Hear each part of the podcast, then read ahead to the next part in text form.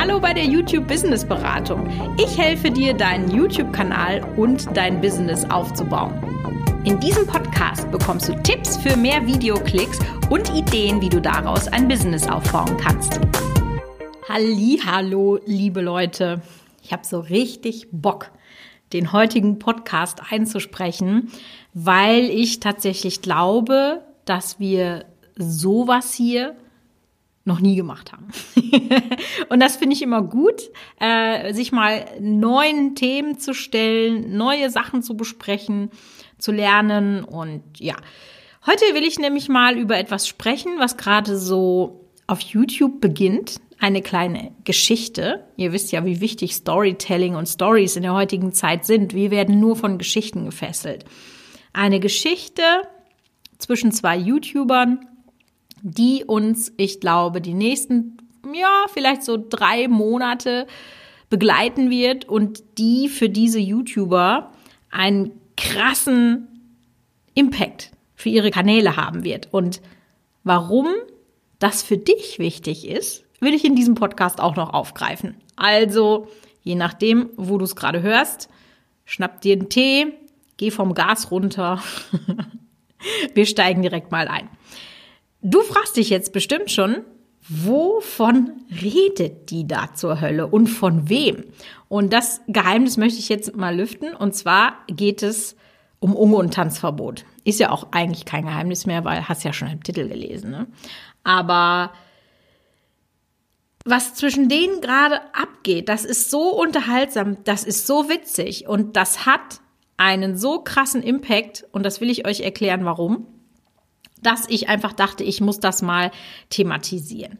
Also, was ist denn jetzt genau zwischen den beiden passiert, dass ich die beide seit ungefähr zwei Wochen sehr regelmäßig gucke, obwohl ich eigentlich weder der Fan von dem einen noch der Fan von dem anderen bin. Vielleicht müsste man erstmal sagen, wofür jeder von denen sozusagen steht, was die gemacht haben. Also, weil wenn ihr noch gar nicht in der Materie drin seid, dann hole ich euch da vielleicht auch nochmal ab. Also, Tanzverbot hat aktuell 943.000 Abonnenten, ist also schon ein wirklich sehr, sehr großer Kanal und der ist eigentlich damals damit bekannt geworden, Beef zu veranstalten. Also er hat dann irgendwann so Ansagevideos gemacht. Ansage an Unge, Ansage an Monte, also Montana Black.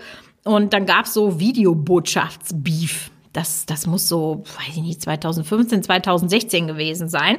Man war sich damals auch nicht sicher, ob Tanzverbot eine Figur ist, weil der sich einfach so komisch verhalten hat und einfach so diese Beefs und, und das, also, ach, das, das war irgendwie alles seltsam. Parallel, wie das vielleicht jetzt gerade bei Gurkensohn ist. Da weiß man auch nicht so genau. Ist das eine Kunstfigur oder ist der einfach so? Hm, schwer zu sagen.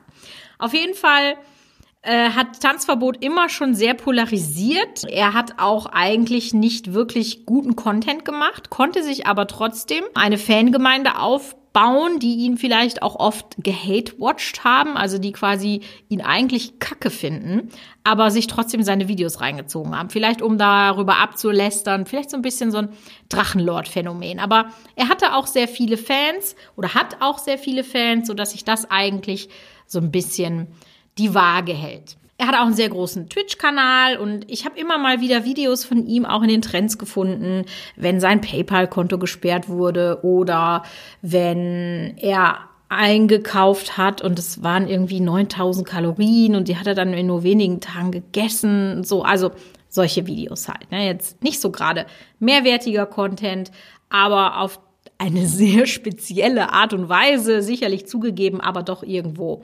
unterhaltsam.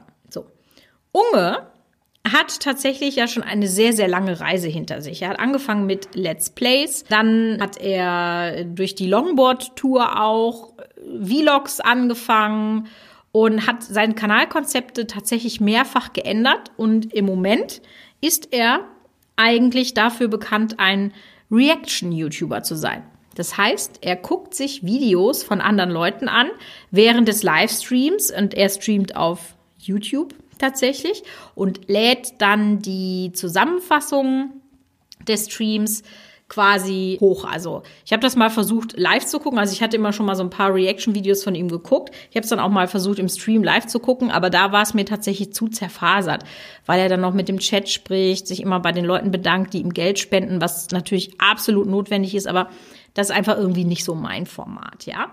Aber er hat damit eine wahnsinnig, wirklich wahnsinnig gutes Wachstum hingelegt. Und was bei ihm halt auch so krass ist, ich glaube, weil die äh, das eben Livestream ist und die Leute da so so lange da bleiben, hat sein Kanal ein CPM-Ranking, also quasi das ist ja das, was du bekommst, der CPM äh, an Werbung bekommst pro 1000 Klicks. Und das ist einfach insane. Also er hat da mal ein Video zugemacht und er hatte auf jeden Fall einen zweistelligen, ich weiß jetzt nicht mehr, waren es 11 Euro, waren es 15 Euro. Wenn du dir vorstellst, dass die normalen Leute so zwei bis drei Euro haben, das ist ja auch dann noch nicht das, was du komplett ausgezahlt bekommst. Ich zum Beispiel habe mit Familie Spielmann schon einen sehr hohen und der liegt so um vier bis fünf, ja.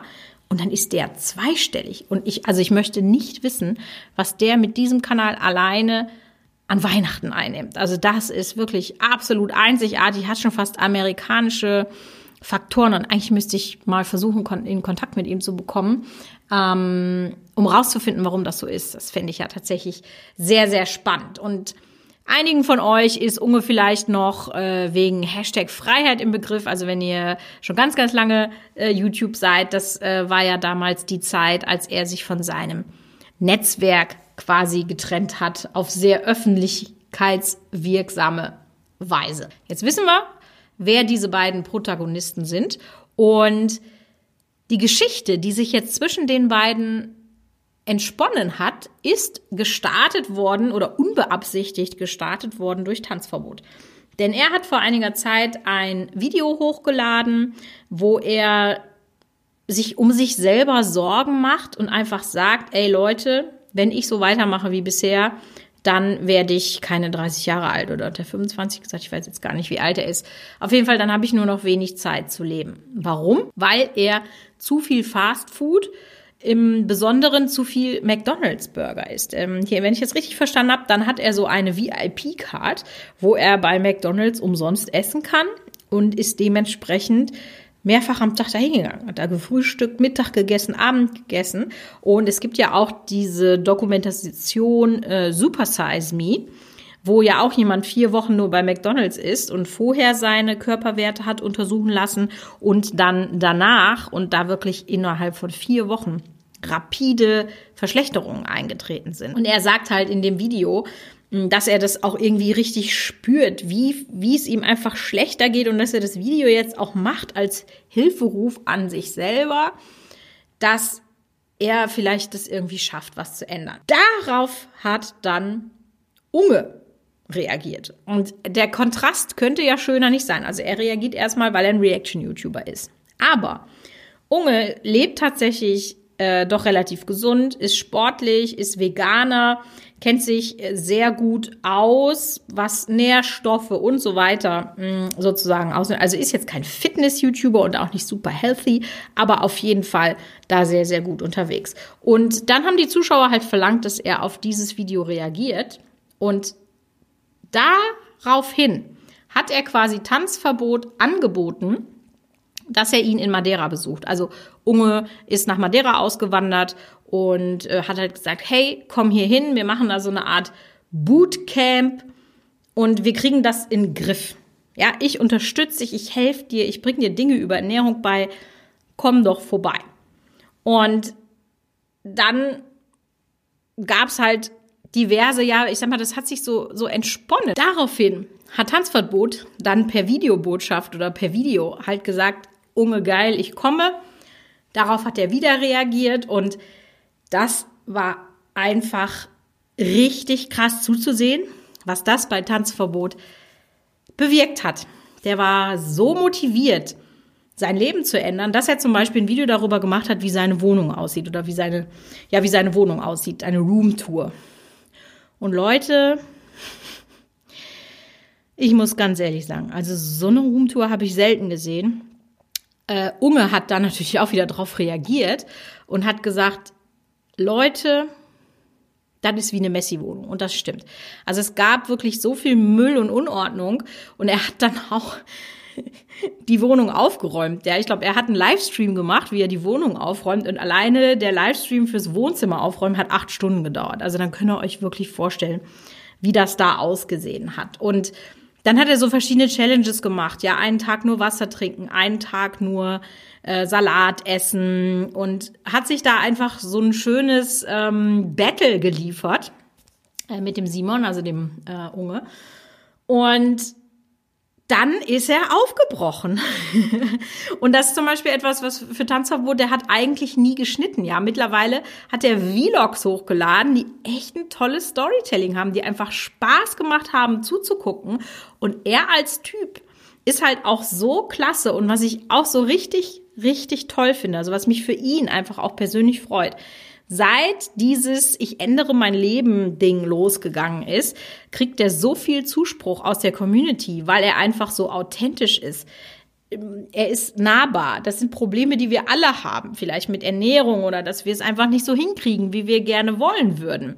Und dann hat er einfach sich ins Auto gesetzt und ist vier Tage, ich glaube vier Tage waren es jetzt nach Madeira gefahren und mittlerweile ist er angekommen. Und ich habe mir tatsächlich äh, einen Stream jetzt äh, auch nochmal angeguckt und da merkt ihr schon, eigentlich interessieren mich die beiden nicht. Ich habe von denen aber jetzt so viel Content geguckt und natürlich will ich jetzt wissen, was passiert denn jetzt mit Kilian, also mit Tanzverbot? Das ist ja, wenn wir uns jetzt noch mal so ein bisschen zur Theorie des Storytellings begeben, das, was Kilian gerade macht, ist die klassische Heldenreise. Er bricht auf, um ein Abenteuer zu bestehen. Es wird Rückschläge geben, er wird Schlachten schlagen und natürlich am Ende als Held zurückkehren. Und genau das ist es und das fasziniert uns und deswegen gucken wir uns das an. Und ich bin so gespannt, was da jetzt abgeht. Und jetzt kommen wir sozusagen erstmal zur eigentlichen Sache, warum das so spannend ist. Also, ne, mich interessiert das einfach von der Story her. Man will wissen, wie geht es weiter. Aber warum mich das jetzt im Speziellen als YouTube-Expertin auch so catcht, ist, weil das für die beiden einfach ein reichweitenstarkes Projekt sein wird. Man kann das jetzt schon sehen. Tanzverbotsvideos haben sich von im Schnitt 150.000 Views auf über 450.000 Views hochgeschraubt. Innerhalb von wenigen Wochen. Ich glaube, fünf Wochen oder so. Und das wird noch krasser werden.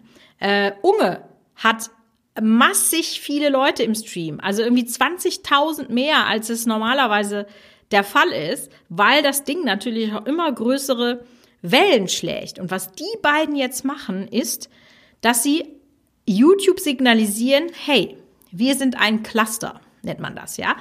Das heißt, jetzt werden alle Tanzverbotsvideos Zuschauern, die wie Unges Zuschauer sind, vorgeschlagen und umgekehrt.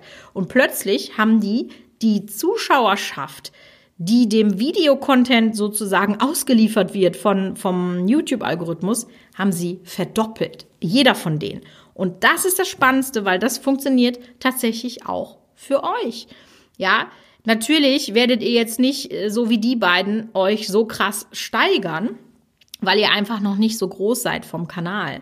Aber diese Idee dahinter kann ich mit einem anderen YouTuber zusammen, mit einem anderen Geschäftsmann, Geschäftsfrau, wie auch immer, in Kontakt treten und können wir uns irgendwie zusammentun, sozusagen, um unsere Reichweite zu erhöhen. Und das muss jetzt auch wirklich nicht der Kanal mit einer Million Abonnenten sein, ja. Also wenn ihr jetzt sagt, ich habe gerade 200, 300 Abonnenten, dann sucht euch doch vielleicht jemanden, der 1000 hat, ja.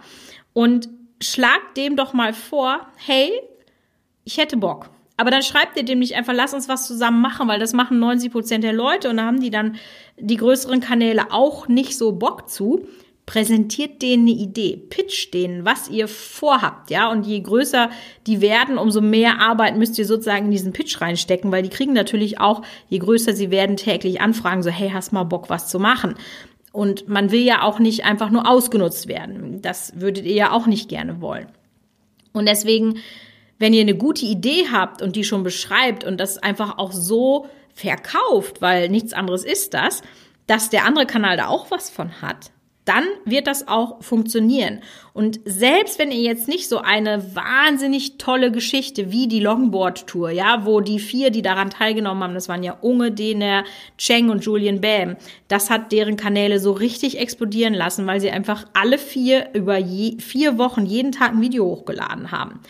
Ja, oder jetzt eben dieses, ich nenne es mal Unge und Tanzverbot Ernährungsbootcamp. Wenn ihr sowas nicht habt, dann reichen ja auch vielleicht schon ein, zwei Collabs oder ihr macht so eine Sammelcollab mit vier, fünf Kanälen, wo ihr euch gegenseitig verlinkt. Werdet da auch mal kreativ, aber ihr könnt von den Beispielen, die auf YouTube sind, so viel lernen für eure Kanäle und das speziell, also Collabs sind einer der größten Wachstumstreiber. Hm, da gab es sogar schon mal Studien zu, also so Analysestudien von Mediakraft. Das habe ich tatsächlich schon zweimal geschafft, in diesem ähm, Podcast Mediakraft zu erwähnen, ähm, wo man sieht, selbst wenn ein ganz, ganz großer Kanal einen sehr, sehr kleinen Kanal empfiehlt, hat der große Kanal exorbitanten Zuwachs ähm, im Verhältnis zu, wenn sie keine Kollaboration machen. Also man hat ja immer so ein Grundrauschen und wenn man einfach eine Collab macht, selbst der große Kanal hat dann einen Ausschlag an Views und ähm, Abonnenten. Deswegen lohnt sich das immer. Und ich bin ja generell ein sehr, sehr großer Freund davon, zu sagen, hey, lass uns doch was zusammen machen, weil zusammen sind wir einfach stärker. Wir können mehr erreichen, wir können in kürzerer Zeit mehr lernen und es wäre so mein Aufruf an euch, dass man sagt, weniger Konkurrenz, weniger Feindschaft, mehr Zusammenarbeit, mehr Freundschaft. Und ich finde, schöner kann man einen Podcast nicht beenden. Und in diesem Sinne hören wir uns nächste Woche.